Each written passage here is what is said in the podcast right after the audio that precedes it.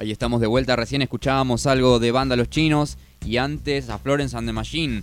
Eh, vamos a conversar ahora, tenemos la suerte, el privilegio de poder eh, contar eh, en este espacio con Diana Herrera de Colectiva Creando Juntas. ¿Me escuchás, Diana? Sí, estoy escuchando. Ah, perfecto, ahí estamos. Ahora sí, estamos, estamos. ¿Cómo estás? Buenas noches. Bien, hola, ¿cómo estás? Muchas gracias, oye, por la invitación a ser parte de tu programa el día de hoy. Qué chévere, qué honor para nosotras de estar eh, en este espacio este viernes. Al contrario, para nosotros es la alegría y también el orgullo de poder contar con ustedes y también conocer un poco de, cómo están trabajando, de lo que están haciendo. Em, ¿Vos eh, en qué parte estás exactamente? Bueno, yo estoy en Quito. Estoy en Quito, acá en Ecuador. Nosotros somos una colectiva nacional.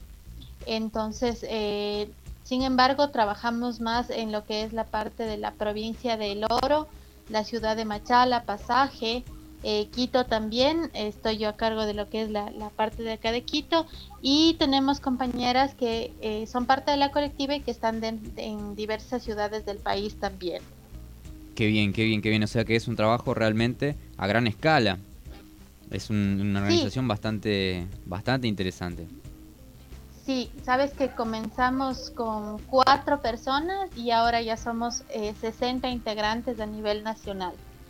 Qué bueno, qué bueno. Se generan, sí, eso es chévere.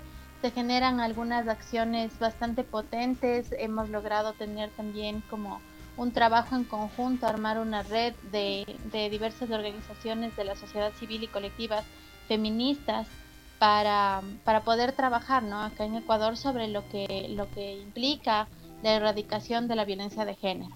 Y esta inquietud por, por organizarse, por poder activar, por, por poder militar desde, desde el feminismo, eh, ¿cómo, ¿cómo, surge, cómo, cómo nace en tu caso, por ejemplo?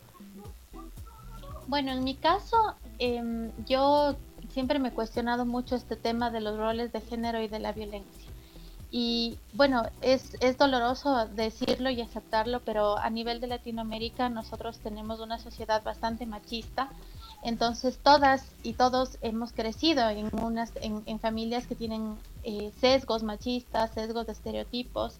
Así es que eh, yo me cuestionaba mucho este tema de ver a, a, mujeres dentro de mi familia que sufrían violencia psicológica, violencia física, entonces, eh, ese, yo no sabía todavía cuál era el, el, camino por el que estaba yendo y había sido el feminismo.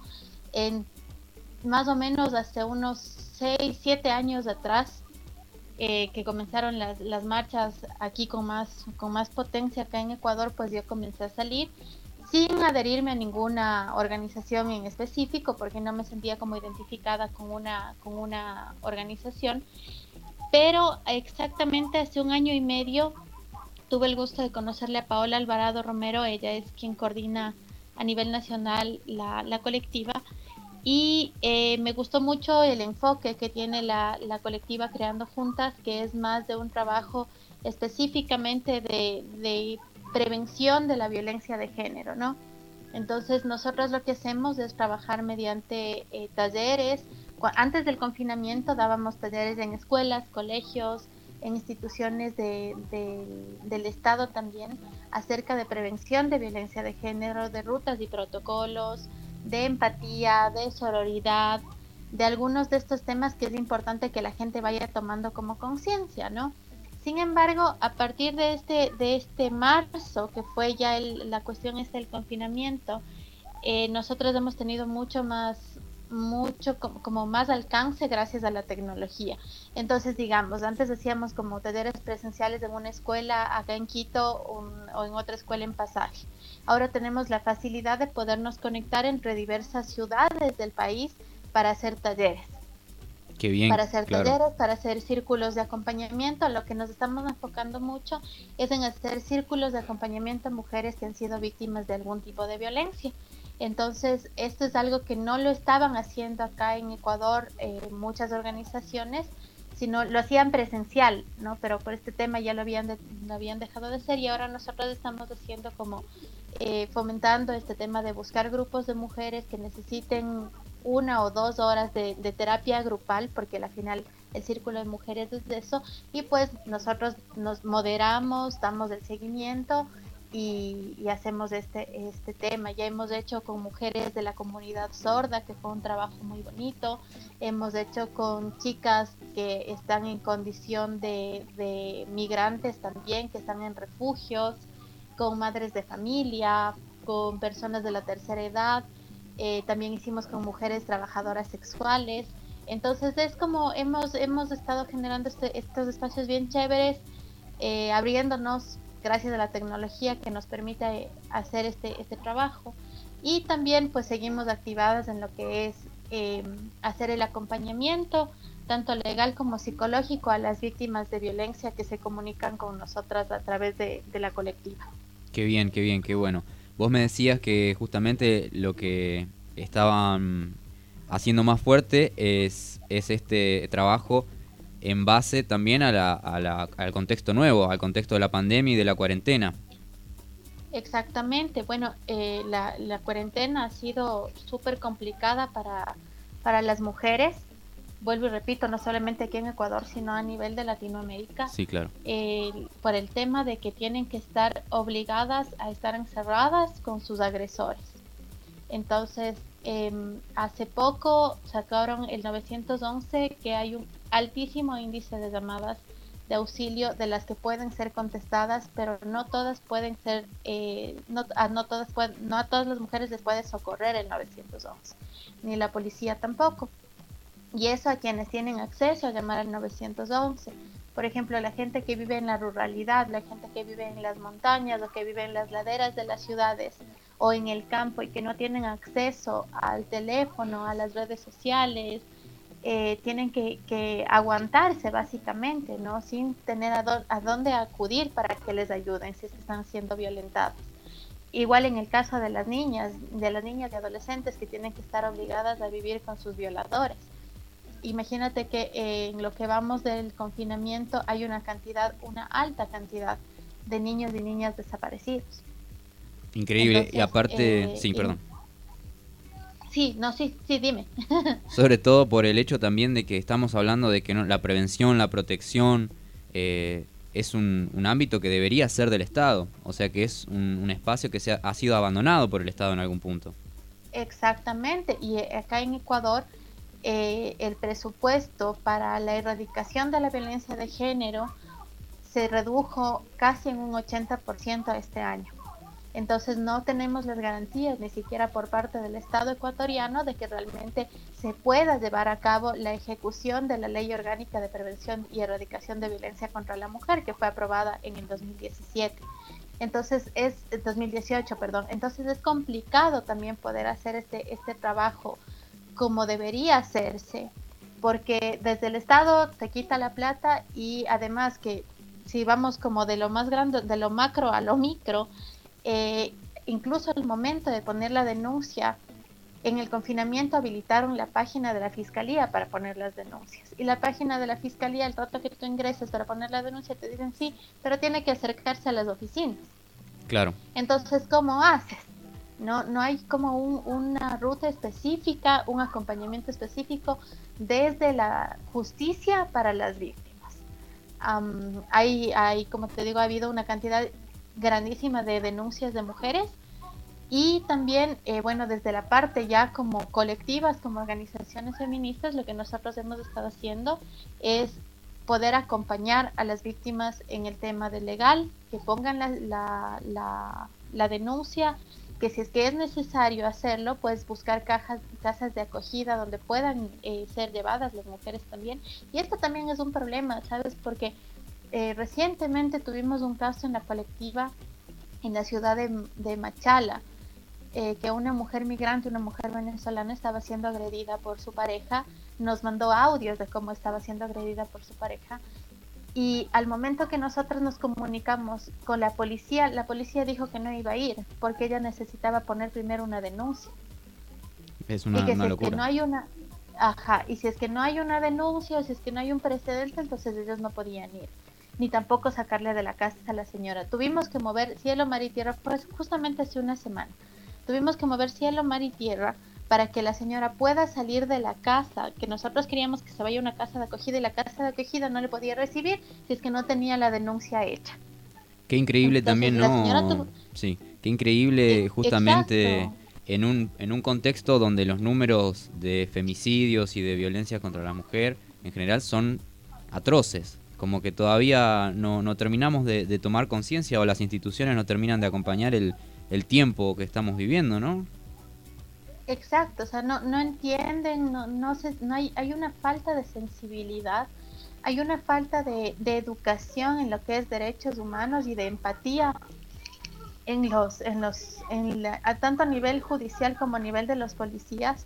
Eh, ayer justamente estaba yo en una charla acerca de justo este tema de la ley orgánica de prevención y erradicación de la violencia contra la mujer y decían que se está trabajando en sensibilizar al, a los organismos judiciales y, y, policiales, ¿no? Pero nada que ver, o sea, el momento que tú haces la denuncia es tan básico como lo que te acabo de contar que pasó hace una semana, que no quisieron sacarle. Entonces, ¿qué tuvimos que hacer? Que la señora salga de su casa con su hijo a la casa de alguna de sus amigas o vecinas, donde puede estar protegida hasta poder sacar la acción de protección a nivel, a nivel, em, a nivel legal y que le puedan recibir en la casa de acogida. Entonces, hasta eso ya fue del viernes hasta el lunes. Imagínate, ¿qué tal que no podíamos hacer eso? La señora no tenía dónde irse, tenía que quedarse con su agresor al lado, tenía que quedarse encerrada con su agresor y su hijo. Y te consulto en general, perdón, te consulto, ¿qué protocolo están manejando en este momento desde, desde que empezó la, cuarentena cuando alguien se comunica por este tipo de, casos? ¿Cómo se suelen manejar en general? Bueno, en lo que se refiere a la justicia ordinaria, la idea es que tienes que poner la denuncia en la fiscalía, como te comentaba, y con la denuncia en la fiscalía eh, solicitar una una, una casa de acogida si es que no tienes a dónde irte, en teoría. Pero ahora el tema es que eh, hasta que te reciban la denuncia en fiscalía o que vayas en caso de que tienes violencia física, tienen que hacerte el examen, eh, el examen médico, ¿no? En el que realmente vean que si hubo una agresión, que de qué nivel son las las agresiones también. Entonces todo eso toma un tiempo y genera también que necesitas un abogado, que necesitas irte a la unidad de flagrancia para que te hagan todo eso, asistir a la audiencia. Entonces no es como que te, te facilitan las cosas o que dicen, bueno, démosle un tratamiento prioritario y especial porque es una persona que está en, situación de vulnerabilidad, en situación de riesgo. Así que eh, dando, dándonos cuenta de esto, lo que las colectivas estamos haciendo es eh, se comunican con nosotras, nosotras activamos las abogadas que tenemos en cada colectivo para que puedan acompañar hacer todo este trámite y mm, de ahí eh, lo, que se hace es gestionar dentro de las mismas colectivas quienes tienen casas de acogida y se pueda esperar por lo menos un momentito hasta que se, salga, se saque la acción de protección y le puedan recibir a la persona, a la mujer en cuestión. O también eh, lo que hemos estado haciendo algunas colectivas es igual hacer eh, recolectar fondos. Por ejemplo, hay mujeres que dicen yo ya no quiero vivir aquí, ya estoy viviendo con mi agresor demasiado tiempo, no sé qué puedo hacer, cómo puedo salir, necesito mover mis cosas, necesito movilizarme de ciudad a ciudad. Entonces se activan también campañas en redes sociales para poder recolectar dinero y ayudarle a esta mujer para que salga desde, desde la casa donde vive con el agresor y se vaya a un lugar seguro. Qué bien, qué bien, qué bien. Mirá qué, trabajo, qué trabajo increíble. Eh, Sabes que estaba leyendo, creo que te comentaba también, en su Instagram tienen un link a un documento que titula Pronunciamiento de mujeres y cuerpas contra las medidas estatales frente al COVID-19, ¿no? Que lo habíamos comentado un poquito. ¿Sabes que. Me llamaba mucho la atención en, en un párrafo que decía, el violentador real se reduce a no ser el individuo, sino el colectivo, ¿no? Sus familias, el vecindario, las compañeras, sus madres, las abuelas, siendo de esta forma víctimas de la violencia estructural. Eso es interesante también, ¿no? ¿Querés eh, profundizar un poquito ahí? Sí, eh, esta parte del comunicado nos hace, hacemos referencia específicamente a que, te pongo un ejemplo, la mujer que está siendo maltratada y no habla es por miedo a que le digan, es que es tu esposo, es que es el papá de tus hijos, es que tienes que aguantar, ¿no? Entonces no tienes el respaldo como directo de tu familia o de tus amistades que puedan decirte, sí, sal de ahí. y entonces tienes que buscar el, el apoyo por, por lugares externos para poder, eh, para, para poder como empoderarte y decir, bueno, hasta aquí y salgo. Entonces, a lo que nos referimos con la violencia estructural es de esa, a que ya es un nivel colectivo en el que, si bien es cierto, estamos, estamos las organizaciones y el, activismo feminista, pero la sociedad como tal eh, siempre va a echar la culpa a la mujer de lo que le está pasando. Claro. ¿Tienes la culpa porque te pegan o tienes la culpa porque te fuiste de la casa? Entonces, no hay como es, es, es esa ideología, es esa idiosincrasia súper marcada de que la mujer tiene que ser quien cuida, quien protege, quien alimenta, quien se hace cargo de los cuidados del hogar. Y, de, y sobre eso tiene que aguantar también a una pareja que la violenta por un tema de, hacer un ejercicio de poder. Claro, claro, claro. Bueno, muy, clarísimo. Sí, justamente. Te llevo para, para otro lado. ¿Cómo es el trabajo? Que esto es interesante también porque tal vez aún en los sectores más conservadores o más duros entra parte de estos nuevos discursos o estas nuevas luchas. Pero lo que cuesta más a veces no son con, los colectivos o con los grupos LGBTIQ, ¿no? Ajá. Con el, trabajo ahí es, de, es más profundo porque también es algo que está como en, en, construcción, digamos. Exacto. ¿Cómo lo viven ustedes también desde las colectivas, desde trabajar eh, eh, a la par? Bueno, eh, en el caso específico de la colectiva Creando Juntas, nosotros somos una colectiva que abraza todo tipo de disidencias, ¿no? Entonces, trabaja, tenemos también integrantes que son de la comunidad LGBTIQ y eh, manejar estos temas es bien, bien complejo, verás. Justamente en el mes del orgullo, a nosotras nos, nosotras dimos unas, unas charlas, un taller a la gente del Club Rotario de acá de Ecuador. Ah, mira y para hablar justo sobre el tema de empatía, de desmitificar, de aclarar conceptos de, de, la, de, la, de la, comunidad LGBT. Y eh, mucha, a mucha gente todavía le, le, queda sonando como que fuera una enfermedad, como que fuera una, una psicopatología el tema de la, de la diversidad sexual. Y lo mismo en el tema de mujeres, o sea, no es fácil coger y, y, y hacerles entender, sobre todo a la gente más adulta, las generaciones de mis papás, de mis abuelos, de y así, ¿no? La gente que te estoy hablando de unos 50, 60 años en adelante, hacerles entender que realmente el sistema como tal a nivel de patriarcado no es el, el que el, el, correcto, no es el, el, funcional, sino que ese es el que nos ha venido trayendo muchas muchas diferencias y muchas injusticias en todos los ámbitos, ¿no? Social, económico, educativo, cultural, y que hay que romper estereotipos y abrir un poco más las ideas hacia aceptar la diversidad y aceptar que las mujeres, sobre todo por, en la parte del trabajo de mujeres, que las mujeres tenemos la misma, los mismos deberes y derechos que los hombres y esto es súper claro, esto, esto es necesario aclarar porque creo que a veces la gente piensa que el movimiento feminista lo que quiere es que biológicamente nosotros queremos vernos iguales a los hombres y no es así. Entendemos las diferencias biológicas, pero a lo que nos referimos a que, es a que debemos tener y que se debe garantizar los deberes y derechos tanto para hombres como mujeres en igualdad de condiciones. Entonces eso es algo que no, no se entiende mucho porque siempre ha habido la idea de que el hombre es el que mantiene, el hombre es el fuerte, el hombre es el, la autoridad. Entonces, eh, sobre eso, ir, de, ir deconstruyendo es duro. No es imposible, pero sí es duro. Ahora, ahí viene un tema interesante también, que es el tema de, de, de aprender a, a, deconstruir las masculinidades, ¿no? Y en qué, hasta qué parte también le pasamos la responsabilidad a nuestros compañeros de que se de que aprendan de que reaprendan de que deconstruyan lo que el ejercicio lo, que el sistema patriarcal les ha creado en su ejercicio de, de crianza de que los hombres no tienen que llorar de que los hombres no tienen que ayudar de que los hombres son como lo máximo que hay en la vida y la mujer es quien le tiene que servir. Entonces eso también hemos visto que ya hay una como una preocupación por parte de los compañeros de comenzar a deconstruir masculinidades y entender que deconstruir masculinidades no significa ser débil, sino aprender a ver con los mismos ojos de igualdad a tu compañera, a tu hermana, a tu amiga. Eso. Es más, inclusive eh, en el fondo también es como es liberador para ambas partes, digamos. Eh, claro. Es un camino y sobre todo de mucha escucha, ¿no? Yo creo sobre todo lo que, lo que nos toca a nosotros eh, cuando estamos cerca de, estas luchas así es de una, actitud de escucha y de, y de aprendizaje constante.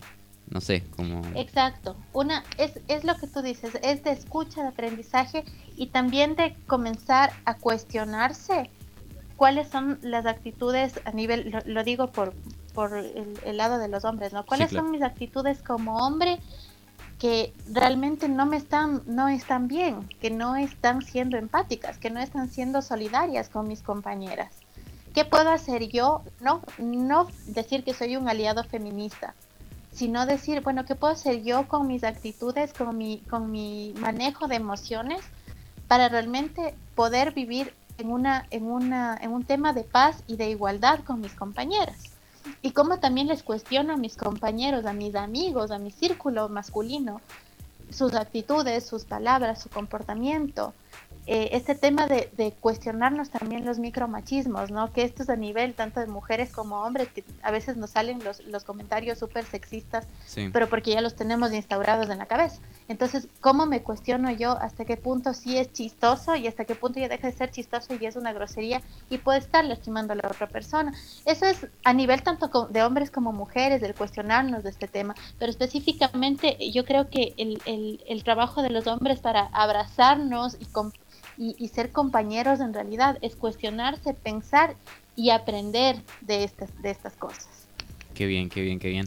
Eh, en el caso, por ejemplo, acá ahora estaba viendo un poco el Instagram, que están también muy, muy activas en general. Eh, ¿Lo están usando en este momento una herramienta de para qué, por ejemplo? Porque veo que hay videos de más largos, como dije TV, hay como capturas de, algún Zoom o que me imagino que habrá sido alguna charla o alguna conferencia. Y después, bueno, otros flyers, ¿no? Sobre el acoso. Exacto. Bueno, nosotras la, el, las redes sociales, específicamente el Instagram, estamos utilizando para hacer lo que son los Instagram Lives sobre temas, lo que te contaba hace un momento, ¿no? Eh, contaba, eh, acerca de las trabajadoras sexuales, acerca del mundo del teatro dentro de la comunidad LGBT, acerca también de economías del cuidado, de la economía de la mujer. Y hemos estado haciendo como pequeños, pequeños Instagram Lives para, para desmitificar algunas cosas, por un lado. Por el otro lado, hacemos difusión de las acciones que estamos llevando a cabo. Tú puedes ver que eh, se subieron unas fotos justamente el día de ayer, mis compañeras en, en la ciudad de Machala hicieron un plantón por un tema de acoso sexual en las universidades en la Universidad Técnica de Machala hay un caso que saltó eh, desde la semana anterior sobre un profesor que eh, justamente tiene este tipo de, prácticas. Sí, entonces eso te comentaba, ¿no? Que como la colectiva Creando Juntas nos eh, decidimos acompañar a las, a las víctimas de, de este caso de abuso, de acoso sexual en la Universidad Técnica de Machala. Entonces el plantón fue el día de ayer frente a la Fiscalía exigiendo que se haga el debido proceso hacia el docente que ya eh, está puesta la denuncia, pero exigimos que, que, se que se haga el protocolo y que se le, se le dé el, el seguimiento adecuado, ¿no? Y en ese caso, una curiosidad, perdón. En ese caso, por ejemplo, ese tipo de actividades hoy estaría prohibida por el por el, contexto de la cuarentena. Sabes que como estamos en estado de excepción acá en Ecuador, eh, sí, por un lado, pero por otro lado, si es que vas con el distanciamiento social y con las medidas de protección, pues no hay mayor, mayor inconveniente. No es el primer plantón que se hace tampoco. En alguna, hace semanas atrás se ha estado haciendo marchas, incluso en contra del gobierno de Lenin Moreno, por las medidas que ha tomado. Entonces, eh, estas son las, las, medidas que ha tomado, que hemos tomado acá, ¿no? Como salir a hacer marchas o manifestaciones porque lastimosamente la, la necropolítica que tenemos el, en, la, en, el Ecuador, pues las medidas no, no están siendo realmente adecuadas para los, la ciudadanía, para los habitantes de Ecuador. Así que por eso hemos estado saliendo como constantemente en martes con el debido distanciamiento, la protección, el alcohol, la mascarilla. Y lo mismo fue ayer a este plantón que te digo, obviamente con la debida distancia, sin mucha gente alrededor, sino con el metro y medio, dos metros de distancia entre una y otra persona. Y en la cuestión de, en la cuestión de, del gobierno también yo veía, por ejemplo, en el, en el documento que, que se nombraba justo eso, ¿no? De que parte del presupuesto que estaba destinado eh, va a ir por, para la deuda externa. Exactamente, y es lo que ya hicieron. Pagaron la, una parte de la deuda externa y en plena pandemia y ahorita estamos súper complicados para, los, para lo que se refiere a pago de sueldos del sector público. Imagínate que hasta el día de hoy, siendo 24 de julio, no les cancelan todavía los sueldos a los profesores de las universidades públicas ni a los médicos tampoco. Y siendo los médicos quienes están poniendo realmente la primera línea, poniendo el cuerpo para atender los casos de COVID. Una cosa muy rara, muy, muy extraña. Bueno, para, para ir cerrando, así no te quito más tiempo, eh, te quiero llevar para otro lado. Em, en, en, tu tiempo esto de, de activar, de, de participar, de, de, militar, vos también vas sintiendo que, que, el movimiento feminista y que las luchas hoy día no, no, no son solamente nacionales, ¿no? sino que hay también mucho, mucho parentesco con lo que va pasando en la región, y a cierta medida también en el mundo, ¿no? Por ejemplo, solamente hablando de Latinoamérica, en Sudamérica, los movimientos feministas tomaron mucha fuerza. ¿Vos cómo, cómo lo vivís a eso? ¿Cómo lo ves?